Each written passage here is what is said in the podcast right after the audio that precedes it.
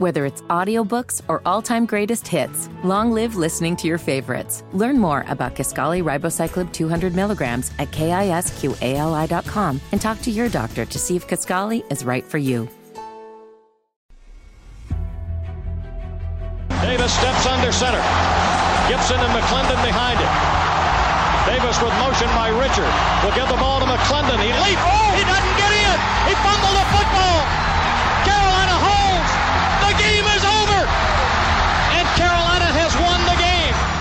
Throw. Over the middle, intercepted. Wolford again. Wolford the other way. At the 30, the 40. Wolford to midfield. Miles Wolford with the pick. The heels on the doorstep of an enormous victory. Left side of the line. Hood standing to Williams' right. Williams gonna throw. One on one. Davis has it. Touchdown. Carolina wins. Carolina is the Coastal Division champion. Bernard fields it at the 26. Heading to the far side. Gio at the 35. Gio, he's at the 50. No, he's not. Yes, he is. Gio is gonna take it for a touchdown. Are you kidding me? Connor Barth for the possible win. Snap, spot, kick away, high enough, long enough. It's good! It's good! Carolina has won the game on a 42-yard field goal by freshman Connor Barth. Good gosh, dirty! This is the Heel Tough Blog Podcast. What's going on, guys? It's another live edition of the Heel Tough Blog Podcast here on a Thursday night, a dead sports night, really, uh, going on around the country. And so I figured, why not get on here and talk a little bit of Tar Heel football for you guys? I know it is the off season, but there is plenty of stuff to talk about, uh, and, especially in this modern era of college football. And we're seeing it on the Tar Heel side of things. Plenty of things that we're going to touch on here on this edition of the show tonight. Of course, got to talk to you guys about what we heard from the coordinators as well as head coach Mack Brown. Uh, he spoke to the media, and they did as well on Tuesday. You heard from Mack, new defensive coordinator Geoff Collins, and new defensive line coach Ted Monachino. So we'll talk all about that. We, of course, have uh, the addition of some guys to Carolina's offensive line. One uh, D3 uh, offensive lineman that I don't know if we really know a whole lot about him. Uh, went in, looked a little bit, and uh, look, this is one of those ones that we're going to have to really talk through here. So I'll, I'll, talk a little bit about that, what I think overall the pickup, uh, an even bigger pickup though, one for the future. Now Carolina, long way to go, but they do pick up a commitment in the 2025 class along the offensive line. That's one that if Carolina can hold it, it would be huge. So I'm going to break down all of that stuff for you here tonight. Uh, we do have the final list of Tar Heels that will be going and attempting to uh, make the NFL. A lot of guys that are graduates, uh, but this is probably the most extensive list that we've seen of guys actually making it public that they are making pushes to make it to the next level. So we'll tell you all 11 guys that are going to be attempting to make it uh, to the NFL, attempt to get drafted in April. So plenty of stuff uh, for you guys tonight. I uh, want to hear your comments uh, as always. Um, uh, Chris Bivens, the guy uh, who, who has supported us. I know some of you guys probably watching UNC women's basketball on the ACC network. So if you guys are tuning in, we really do appreciate you guys for stopping by with us.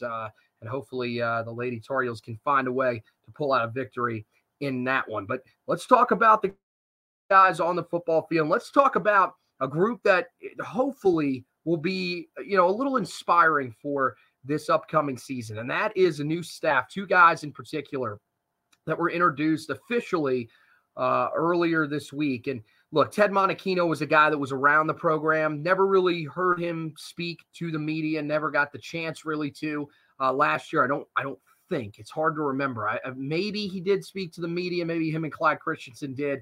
Um, but if they did, uh, it was really just them talking about their advisor roles. This year, completely different for Ted Monachino, a guy that's now going to be involved in what Carolina is doing on the defensive line. He's actually going to be able to coach these guys instead of just being a guy that can throw out some suggestions to the other coaches. Uh, so this is this is going to be pretty significant for Carolina. And at the time of the hire, uh, you know, it was one that I, I, liked for some reasons. There's other reasons that I was a little bit concerned about it. Um, you know, I think the main reason that you're probably a little bit concerned is that Ted Monachino has not recruited since the mid 2000s. It's been a very long time, a guy that was in the NFL.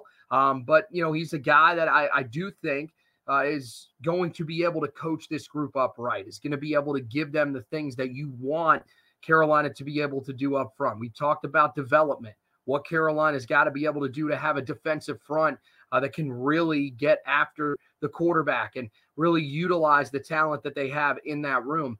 Geoff Collins, the defensive coordinator, who I'll talk a little bit more about here in a minute, really stressed, and Ted Monachino did the same thing, that this defensive line room has the talent. It's there. It's in that room. And I've been saying it on this podcast. I know Josh has sort of pushed back a little bit on that. He said maybe some of the talent in that room isn't as good as we thought it was. And look, there certainly are guys that I think were probably a little bit overrated coming out of high school. There were certainly guys that I went and saw in person that, you know, I looked at their star rating and I said to myself, I don't really know from watching them play. And granted, it was only one, two games at the max.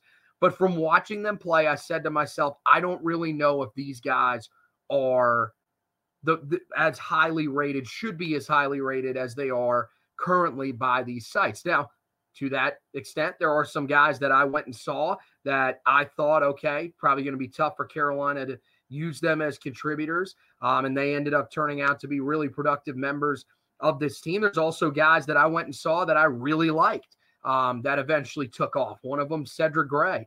Um, so, you know, again, I'm, I'm clearly not as good of a talent evaluator. That's not what I'm trying to say. But just from looking at this defensive line group and what I know about them, I found it hard to believe that every single one of these guys that came in as a four, five star recruit, some of these guys, I find it hard to believe that all of these guys just simply were not good players. And I think, you know, as much we've been very hard on Tim Cross, but I think we're moving on from that now. Ted is a guy that has done it for so long at the NFL level. He had a lot of success doing it at the college level as well. I think he's a guy that can really help this group. And, you know, one of the things that I really liked hearing from both coaches was the fact that there are going to be more more stunts. Um, there's going to be different things that are going to be incorporated into what Carolina is going to do because the last few years, and part of this is the scheme that Gene Chizik ran as a defensive coordinator. The other part of this is, you know, what, what we've seen from, uh, you know, Tim Cross and, and his group. But a lot of the stuff that we saw the last few years were really just trying to win straight line one on one matchups. No stunts, no twist, nothing fancy not a lot of you know th- not a lot of eye candy that sort of threw off the opponent. Not a lot of blitzes which is not something that we should have ever really expected with gene chizik's defenses knowing it from the past. And if you just researched what he did uh, throughout his entire career as a defensive coordinator was never really the most aggressive guy. That's completely different with this defensive scheme. And i think you know hopefully this year you're going to see much more aggression in that area, but especially when it comes to the defensive line and being able to do some of those things that they want to do up front. Um, you know, everything that I heard from Ted Monachino, I really liked, and I, I think you know one of the things that really stood out was I think there were some moments he he wasn't you know he, you could tell that he was trying not to say certain things. He didn't want to step over a boundary. He didn't want to throw anybody under the bus which you've got to appreciate. That's the way that we like to do things at Carolina, and nobody should be against doing that. Um, but you could tell that there were times that he brought certain things up, and he he was basically pointing to the fact that previous that the previous staff really wasn't able to do certain things that he wants to do with this group. And so I think ultimately you're hoping that with him now taking over the room and being that solo voice in there that he will be able to bring out what this group needs because that's the that, that's the group that's the key. This is one of the main things that I heard from Geoff Collins that I really really liked was that the focus is on the defensive line. That's the key to success. If the defensive line is not winning up front, then you're not going to be able to be a successful defensive unit. And we've been hammering that home really, I, I mean, since even Jay Bateman was here, that it's all on the defensive line. And look, the first year, I, I, like to say the first two years because I really thought in 2020 that defensive line had some really good moments. I thought there were some guys that stood out, and I thought injuries towards the end of the season were really what started to hurt that team.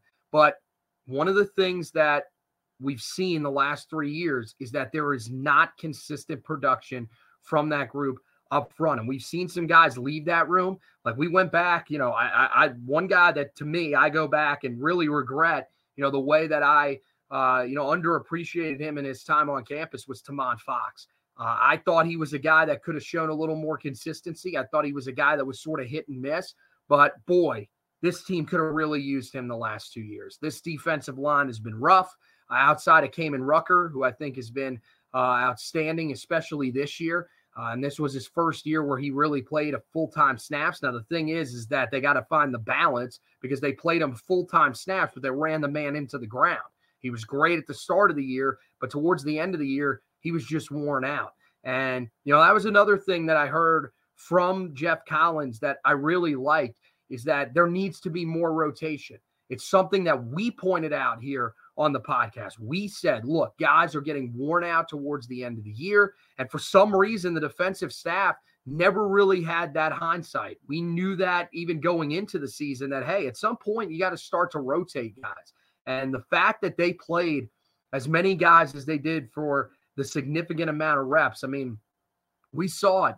The linebackers playing just an, a, a ton, a ton of reps. They have been doing that for the last few years. Cedric Gray and Power Echols, and I get it.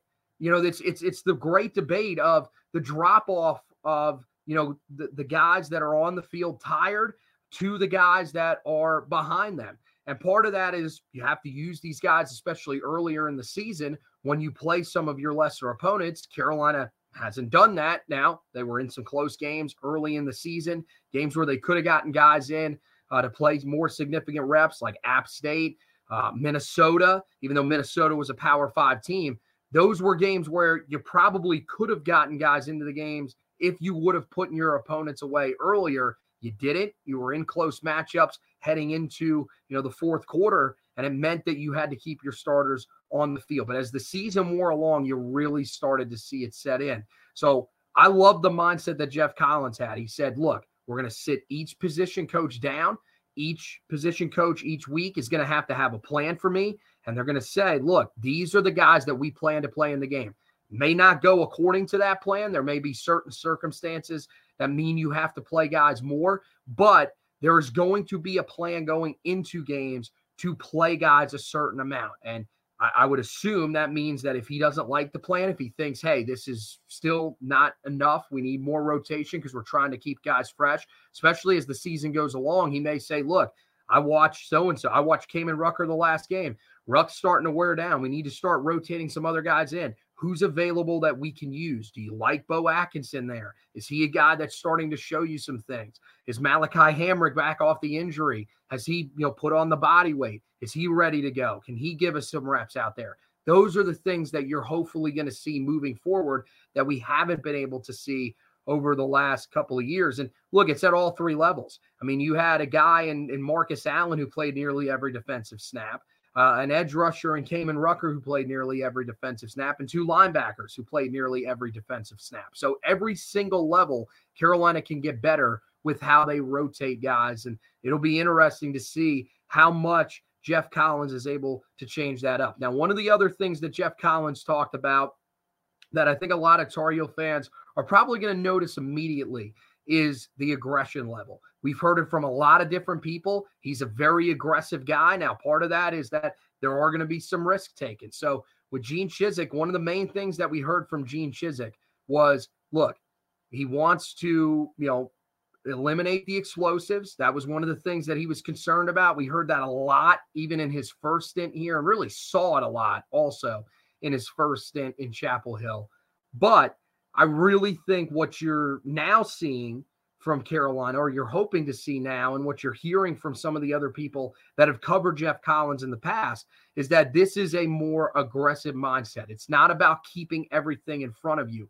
Clearly, you don't want to get beat over the top, but this isn't going to be the conservative defense that's going to give you a lot of short passes, that's going to just hand you the yards that we've seen Carolina do over the past few years. One of the things, you know, Geoff Collins sort of you know went in and, and started talking about uh, you know the cornerstone pieces of, of his defense. But to me, I think the real thing that stuck out the most to me was when he started talking about four things that he realized from watching tape this year on the defensive side of the football. Had the year off. He said one of the things that he did this year was go through and watch a lot of film on all different defenses when Carolina, the opportunity popped up, really started studying Carolina. But I think this allowed him to get an interesting perspective with what he was able to do this all th- throughout this season, which was sit back and go through all different types of defenses throughout the country. And he said there's four things. Number one, being strong up the middle. Carolina really hasn't been that strong up the middle since Aaron Crawford and Jason Strowbridge departed. Um, you know, Ray Vohasek had his moments, but you know, Carolina's got the talent there. As I said earlier, it just doesn't seem like they've had the physicality inside and they haven't done the things that they need to do stunt wise to try to keep offensive lines off balance. And it's allowed teams to get comfortable against them and really push them around. Number two, set the edges. Carolina has not done a great job of that uh, especially here in recent years. The edge rushers have just not done a great job of being able to contain. Uh, you even go back to some of the Jay Bateman defenses, and that was really the big issue with them when they weren't able to stop the run. Teams are able to run on the edges against Carolina because these are guys that are either aggressive trying to get upfield or they simply just get washed out because they're not strong enough, they're undersized um, or they're just in the wrong position. So that's an area that has to get ironed out. That's probably the most difficult one that Carolina is going to have time sort of adjusting to. The third principle, and this is something that they've really failed to do since you know early in the Larry Fedora era, and to be honest with you, probably since Butch Davis. And it's not allow the easy access throws. And I, I just talked about this a second ago about Gene Chizik saying we want to keep everything in front of us limit the ex- the explosives. Well, when he says that, the problem is is that while you're limiting the explosives, you're also giving up some really easy plays in front of you. And look, to some people, and especially if you're a very good tackling team, it's not a big deal. Carolina has not been the greatest tackling team. And we've seen it in certain games. I mean, teams that really stick out to me. And you remember a few years ago, Carolina wins a game uh, against Virginia, where they allow over 500 yards to Brennan Armstrong and the Cavaliers offense. Uh, there's a, you know, back to back years. Carolina's allowed a ton of passing yards to Tyler Van Dyke, who is now gone, um, headed to Wisconsin, but allows a ton of yards to him and Miami. And Carolina has to find a way to win the game by simply just outscoring them. This is going to be a different mindset, it feels like, with Geoff Collins. He's going to want to prevent those things. And look, if you're going to if you're going to beat us, then you do have to beat us over the top. We're going to trust our corners. We're going to trust our safeties. That may be risky, but at the same time, we can't keep giving you yards and allowing you to drive us down the field and eventually wear out our defense, which we've seen so many times with just how long teams are able to possess the ball. The final principle is being able to affect the quarterback. And that's something that really goes back again to the defensive line, to the way that Carolina blitzes. This is something that Carolina can control. And the last couple of years, it's felt like Carolina's almost gotten to the point in their own minds where they feel like they can't control that. Unless you're playing an offensive line that is just that bad, a la South Carolina in the season opener, you're not able to get pressure on the quarterback. And here's the thing when Carolina has been able to get pressure on the quarterback, it has been night and day. We've seen it intermittently at times throughout Mack Brown's tenure. And when it's hit, it's hit really well. And Carolina, they, they've they've held opponents in check, especially late in games when they've been able to get after the quarterback. But it just doesn't happen enough. It's something that Carolina has to be able to do. Uh, Mack Brown, in terms of what he said uh, in, in his press conference, I mean, look, a lot of stuff about NIL, and I know there were definitely some people uh, that were, you know, telling me when when they officially kicked off uh, their campaign the other day. Which, by the way, Tar Heel Nation, you guys have done a tremendous job. I know there are people that are watching this podcast. I know there's people that are listening to it, uh, people that will watch it back uh, later on that are, you know, contributors to that NIL collective Heels for Life.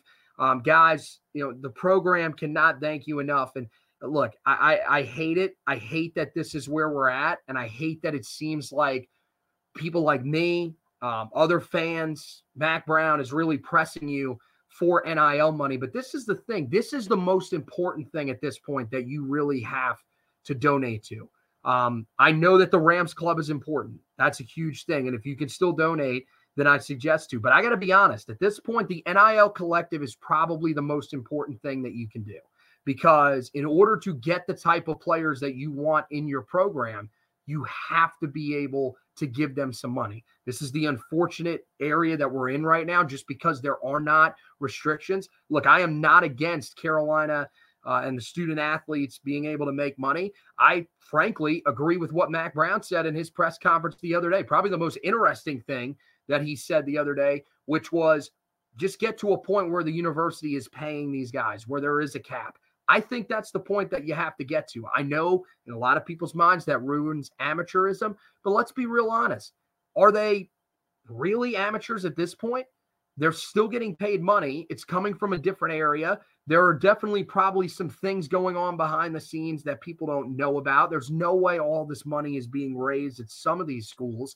But at the same time, there's no way to police this. The NCAA is really caught, they've been caught with their pants down. Nobody's afraid of them at this point. So, really, anything that they do, they tried to sort of flex their muscle against Florida State, which was rather interesting and probably is a result of something else that happened recently. But um, other than that, they really haven't been able to be that aggressive when it's come to going after NIL violations. So for Carolina, I mean, look, you lost a player this year, one of your best players, one of the guys that you really felt like could be a big time contributor for you in a unit that you really needed to have some stable pieces at on the offensive line. You lost Diego Pounds this offseason to Ole Miss because of NIL money. So this is important that Carolina gets the NIL collective going. So to all those fans that have donated, to those fans that will eventually donate, we really appreciate that. Um, I sound like I'm a member of the university, but for me, as a fan of this team,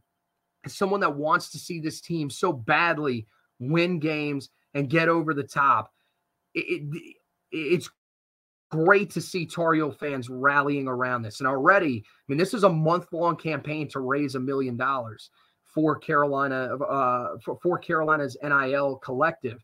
Um, this is already within a week, really within, I think it's about three or four days. My math isn't great. I think it's three days right now. It's Thursday. I'm, I'm kind of all over the place. Uh, Carolina's already, you know, seen $250,000 worth of donations roll in. So they're already halfway to that goal.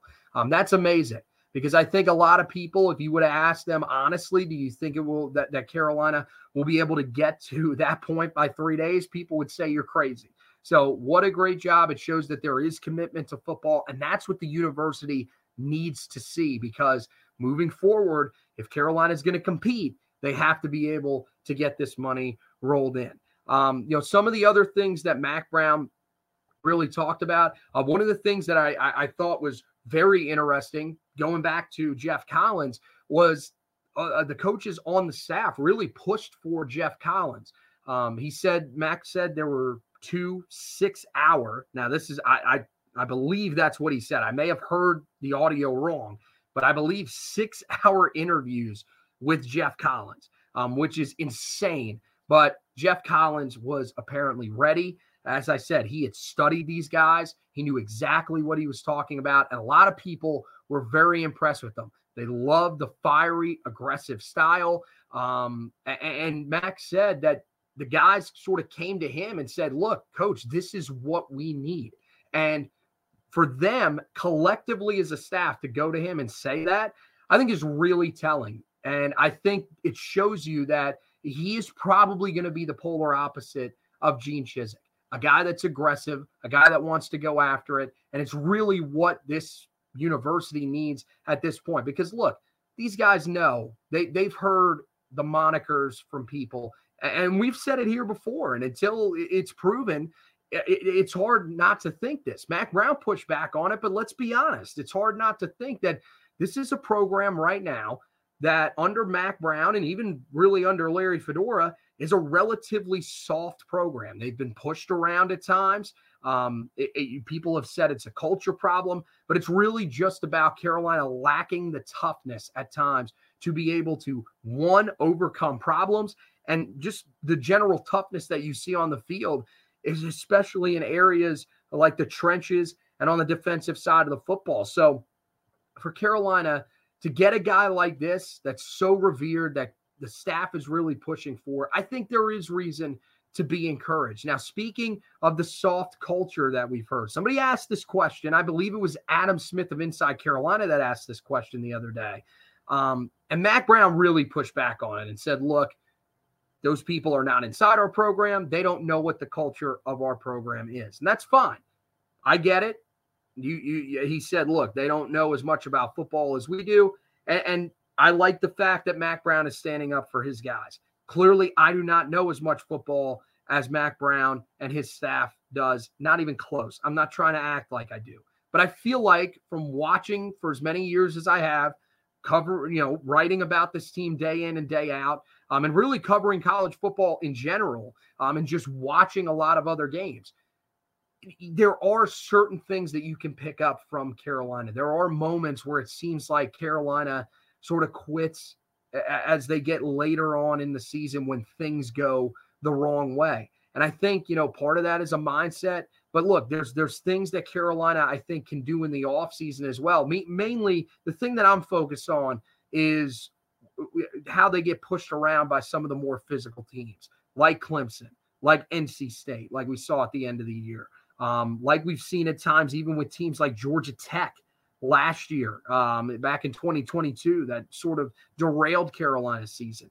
Those are the things that I want to avoid moving forward. And Mack Brown said, look, we are changing some things about our offseason program. Uh, one of the things that he said, this is what was a quote from him the other day. He said, quote, we're going to go back and do more of the county fair grass drills that we were doing in the first two years we were here. We got away from those some in COVID. We're going to move spring practice back a week as well so that we have time for the off-season program. So this is clearly something that is a focal point of Mack Brown and his staff. I like the fact that they're going back to doing some of the things that they did in their first two years. Uh, honestly, makes you really question why Carolina didn't go back to that quicker, sort of similar to the question of how did NIL and this push for Heels for Life not happen a little bit earlier. But look, I, I, I digress. Now we're here. Time to make those adjustments now. At least we've realized it at this point. But I think ultimately, you know, if Carolina can get back to doing some of those things that they did in the first two years, you would feel pretty hopeful that Carolina is going to be able to have a pretty good amount of success. Well, let's talk about, you know, some of the other things going on. Uh, really, you know, as I said, really impressed with the interviews and, and everything that we heard, uh, the press conferences that rather that we heard from those guys. Uh, but let's talk about some of the stuff that's going on in terms of Carolina bringing in some new members of their offensive line. And we'll start with the transfer. Carolina gets a Division three transfer um, that comes in along the offensive line, Zach Greenberg comes from uh, Mull- from Muhlenberg College in Allentown, PA.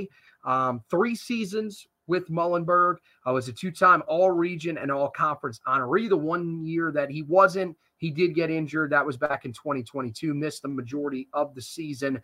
Uh, so that's the only reason that he is probably not a three-time member. Uh, we earned first-team honors uh, in both respects this year. Uh, for an offensive line that allowed just eight sacks all season and paved the way for one of the more successful offenses in Division Three. They ran for 176 uh, yards per game this season and had 444.1 yards of total offense. Um, again, this is one, and if you guys read the article, and if you haven't, I encourage you go over to heeltoughblog.com. Go ahead and check out that article. This is one of those pickups that is a complete shot in the dark. And I think there's a couple of ways to look at this. One, Carolina is very desperate for help along the offensive line.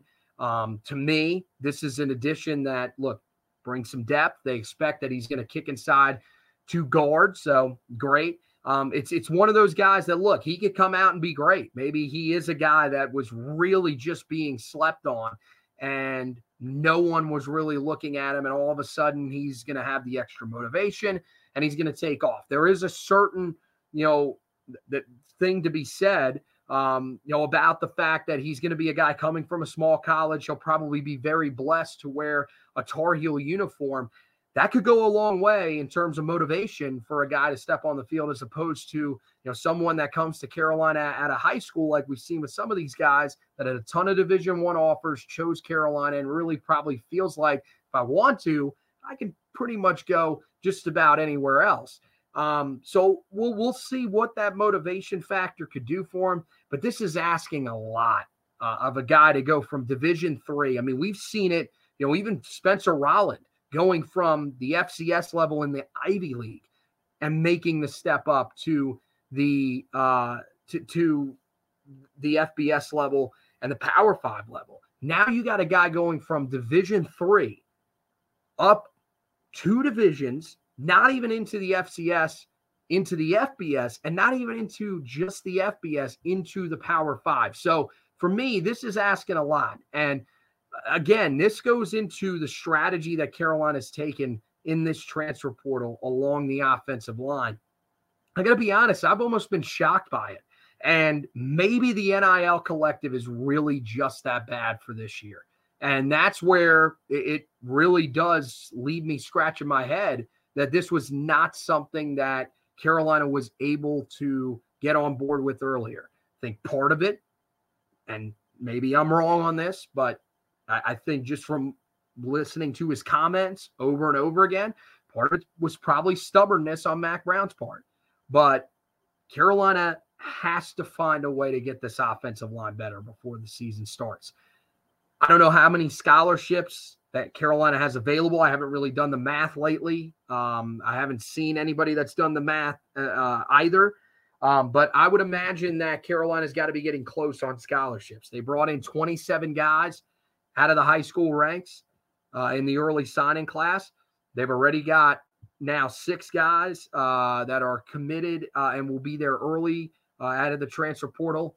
And this is their seventh guy. So Carolina's starting to, you know, take away a lot of scholarships uh, that they were able to gain from the guys that entered the transfer portal and the guys that graduated.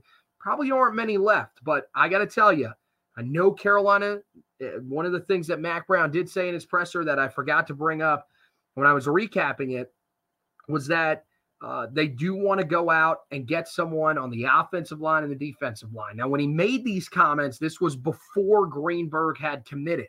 So hopefully, this does not mean that Greenberg was their guy on the offensive line and now they feel like they're good. But I got to be honest, even the defensive line, I know they want to get some new blood in there. I'd love it. But I got to be honest, I think I'd rather them just focus on the offensive line because you still, at this point, have two guys at guard. I, I mean, if they took the field today, they're starting guards more than likely, as I think it's constructed, because I think um, Austin uh, Blaske, um, I, I, think I'm pronouncing his name wrong, and I apologize. I will definitely get it right as we get um, closer to the season. I just forgot. I, I blanked and, and, meant to look up again how to pronounce his name. Uh, uh, Max said it again the other day, and, and, and for some reason it's slipping my mind. But I believe that he is going to uh, Austin Blaske. That's how you say it. Um, he is going to play offensive tackle. Uh, that means that you know Carolina, you know, will more than likely, uh, you know, with Diego Pounds leaving, uh, they they you know, are going to have to probably elevate Travion Green there. Uh, Travion Green, the biggest thing for him is he's just got to stay healthy. Everything that we've heard about him, I've really liked. So I'm not too concerned about that. Willie Lampkin probably moving over to center, not concerned about that either. The two guard spots as of today would be Zach Rice, who five star coming out of high school. Look, if he puts together a great offseason, there is plenty of reason, and I will be on board with believing in him going into the season.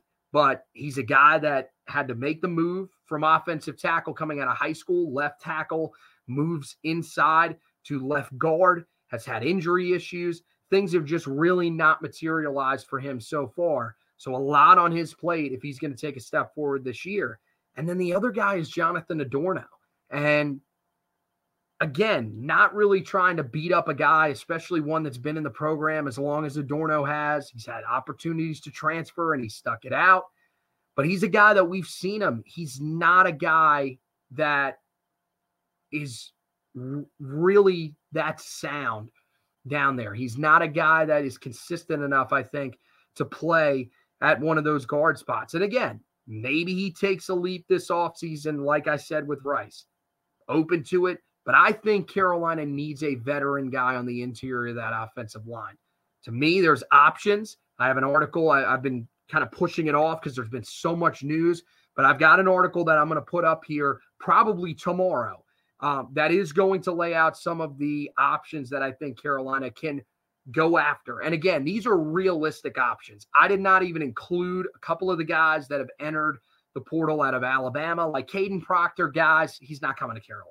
I hate to say that. I mean, I'd love to have him. Uh, he was as good as any freshman offensive tackle that I've seen uh, in college football in a long time. There is a 0% chance he is landing at Carolina. Lance Heard was a guy that uh, just rumored today, transferred out of LSU, rumored that he's going to be going to Tennessee. He was a guy that I thought about putting on the list, but frankly, it's not even worth it. Carolina just does not have the NIL money to compete for guys like that. So some of the guys that have left uh, Alabama, Washington, those are guys that are not on the list. But there's realistic guys that at this point haven't really gotten any buzz. Some of the guys have been in the portal for a little bit. And as long as they qualify academically, Carolina should be going after these guys, no questions asked. So keep an eye out for that article because that's really an important area that I think Carolina has to address. Now, in terms of the future, Carolina did land a big guy on the 2025 trail along the offensive line. 2025 four star offensive tackle Alex Payne announced his commitment to Carolina yesterday morning over Florida State, South Carolina, and Duke, amongst others. Uh, really, a, a, guy that you know Carolina, I think, had a really good in with because of their relationship that they had with Zion Ferguson and Gainesville High School, which is where he played. Carolina was there often. Zion Ferguson was a guy that was very vocal, trying to help recruit Carolina's recruiting class once he jumped in. And I think that Payne saw that and saw Carolina was on campus very often and became a really, really important target for Carolina along the way. Guys, he's the new headliner in this class. He's the number 293 overall player.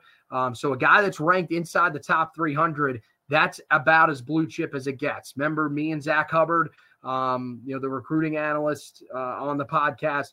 We we've told you before that five uh, top 500 is guys that we look at and label as blue chip. Some of the other sites probably don't do that. A lot of sites really just look at the top 300 guys or whatever their top, you know, for 24 7 is top 247 we look at it as if you are inside the top 500 of uh, of about 2,000 uh, high school r- recruits, you're a guy that's pretty elite, and he fits that mold.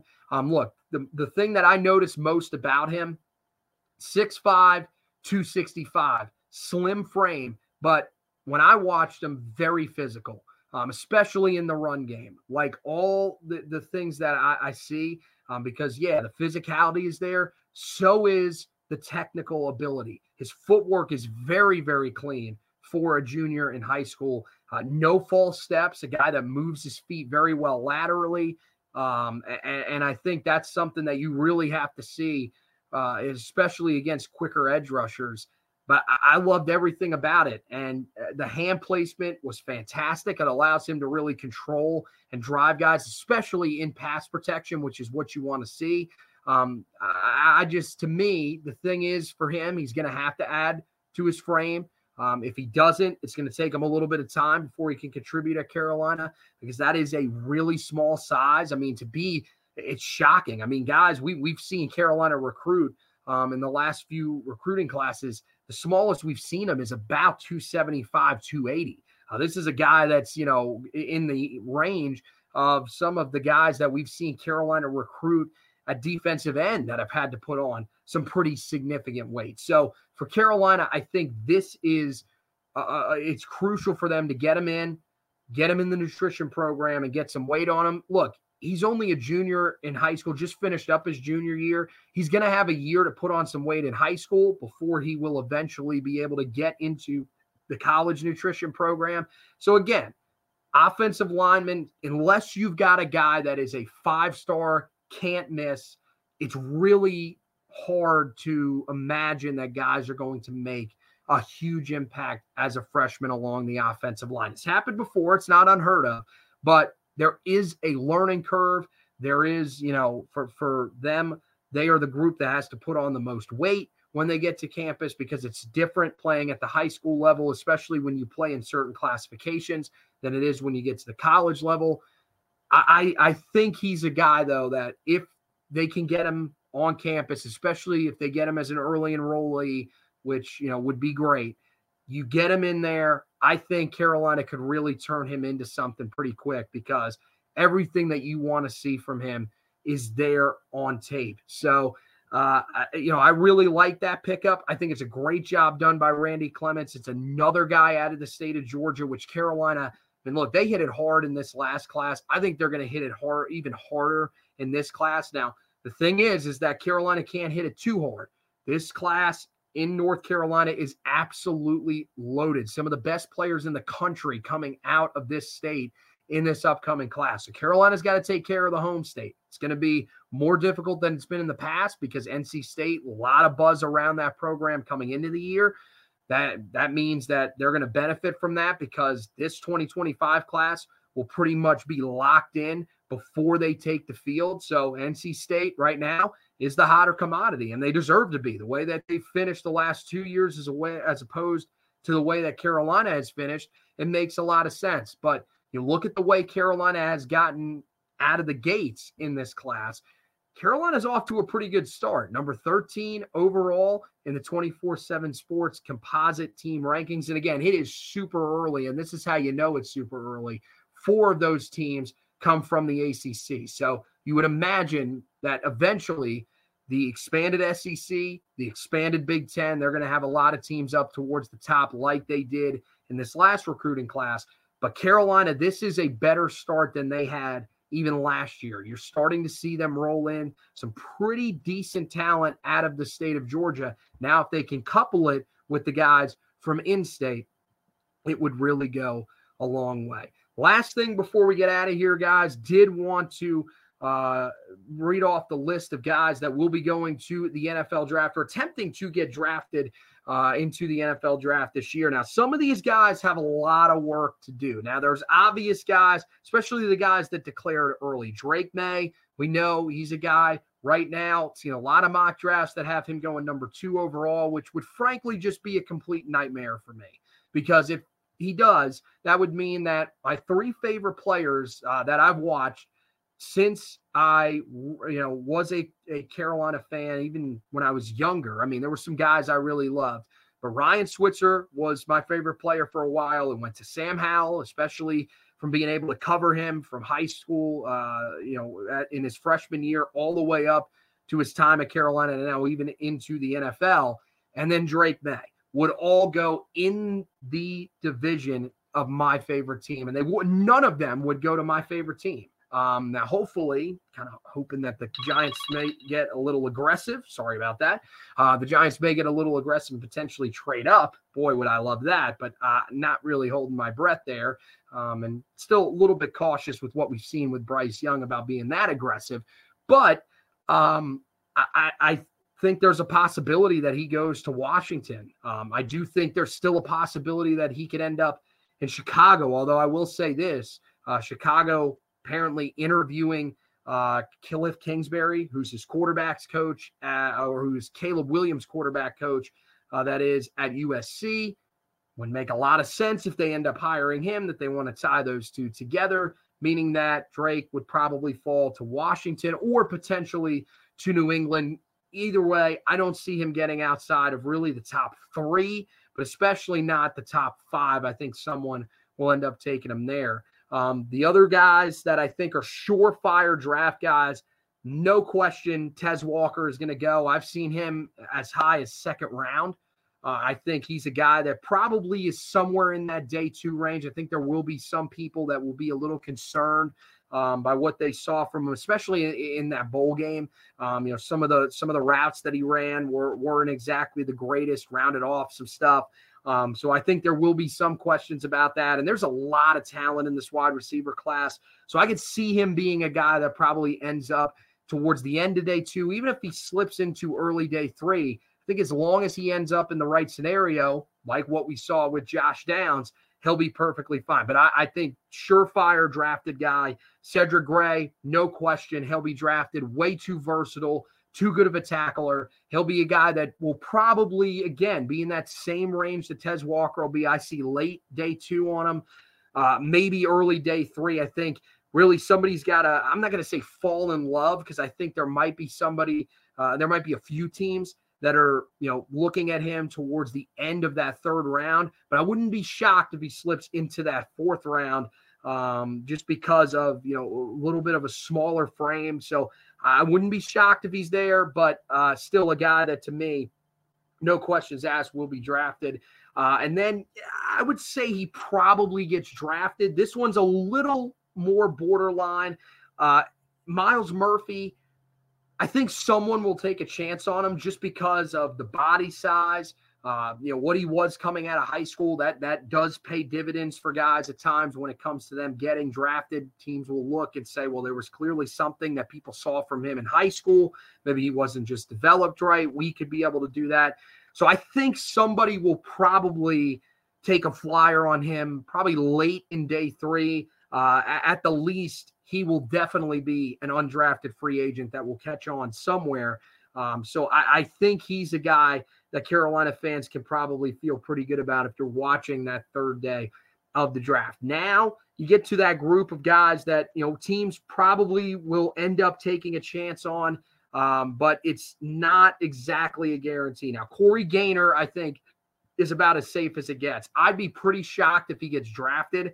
I just don't think there was enough there. He's also an older prospect. Remember that he was a guy that played uh, for uh, uh, four years at Miami before coming to Carolina and playing two years. So he'll be one of the older guys along the offensive line. I think he'll get an invite, but he'll probably be a guy that'll have to fight his way onto a roster during uh, the season. Spencer Rollins, an interesting guy because coming into the year, there was actually draft stock for him.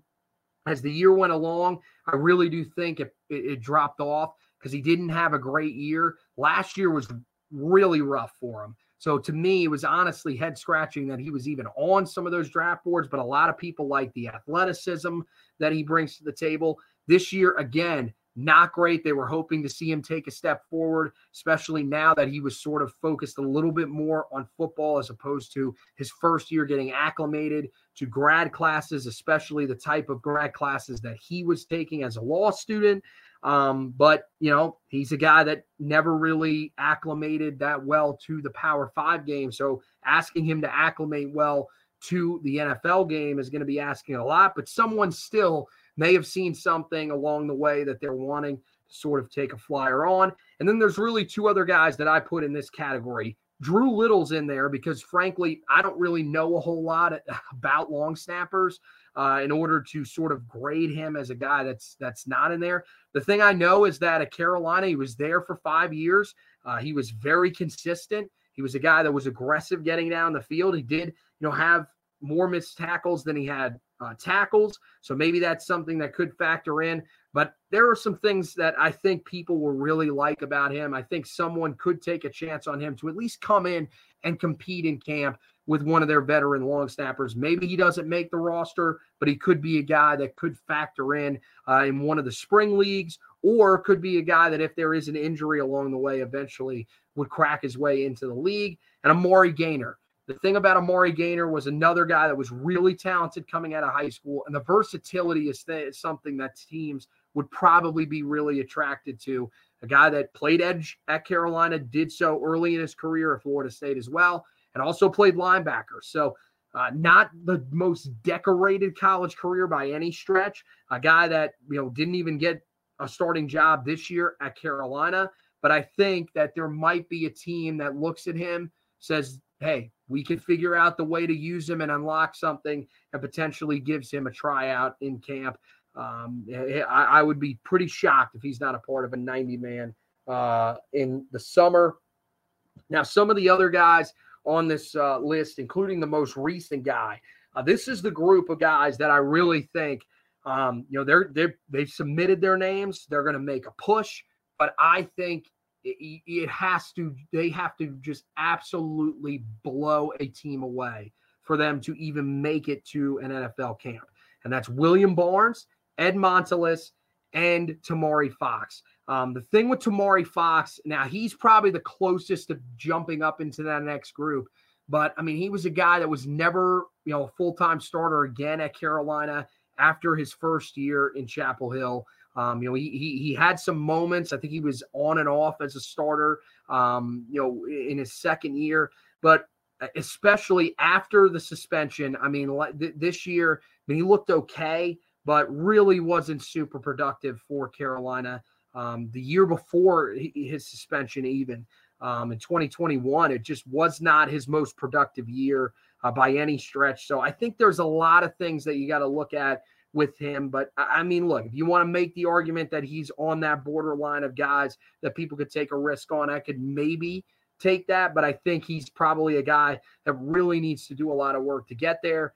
Ed Montilus and William Barnes, these are guys that struggled mightily at the college level at the guard spots. There's really nowhere else for them to go. They're going to have to stay at the guard spots.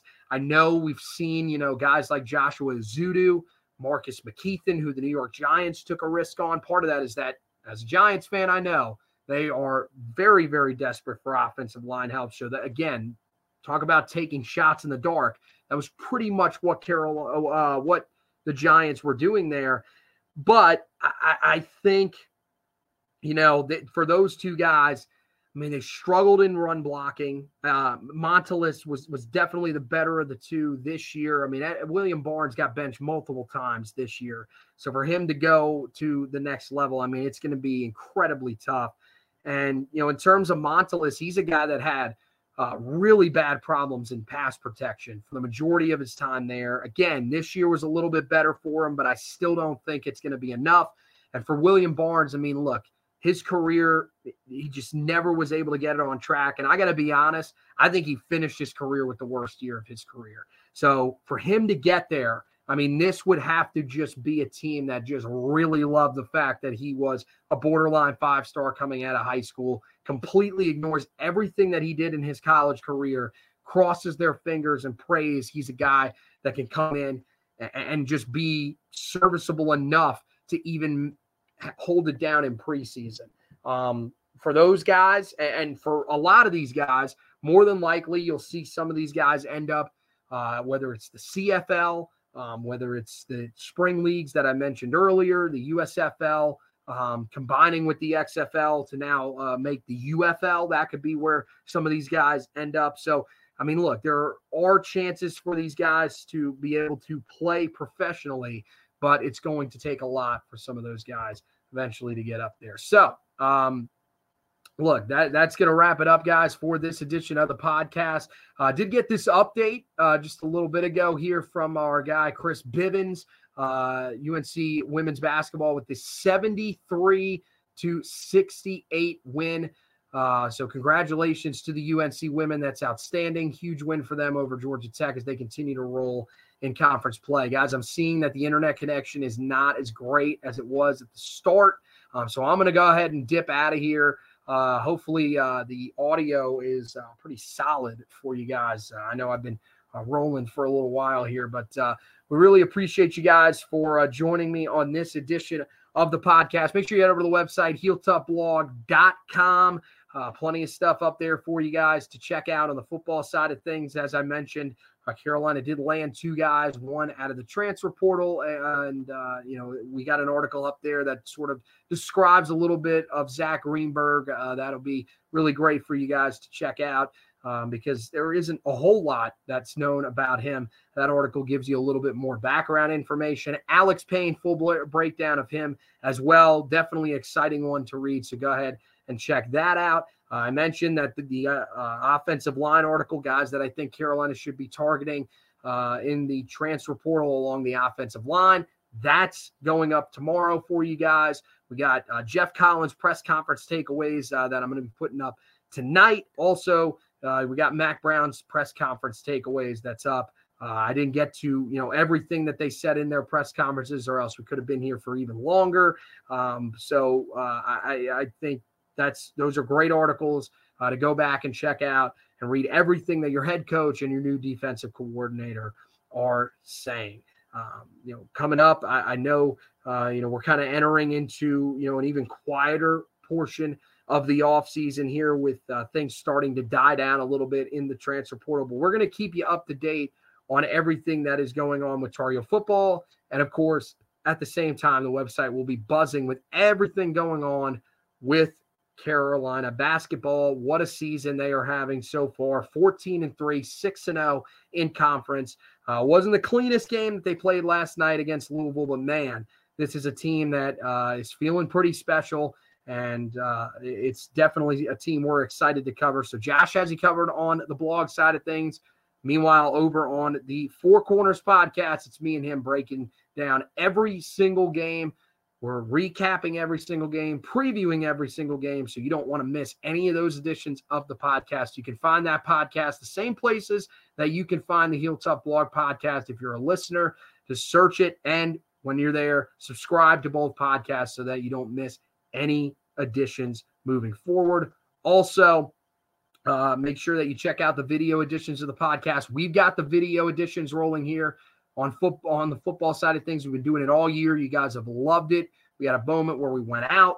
Now the internet connection is is better in the house. I know it's probably not the greatest, but still really appreciate you guys uh, sitting through that and, and uh, enjoying these podcasts now that we're back. Uh, and then uh, the basketball, we're starting to do those on the weekend. So live editions, you'll see me and Josh on there uh, whenever Carolina plays weekend games. So make sure that you're checking all of that out. Uh, that those can be found on the Heel Tough Blog Facebook page, YouTube page, and of course the Twitter page where you guys are watching these tonight. So that's uh, once again going to wrap it up for this edition of the podcast. I want to thank you guys for watching and listening, and as always, go Tar Heels.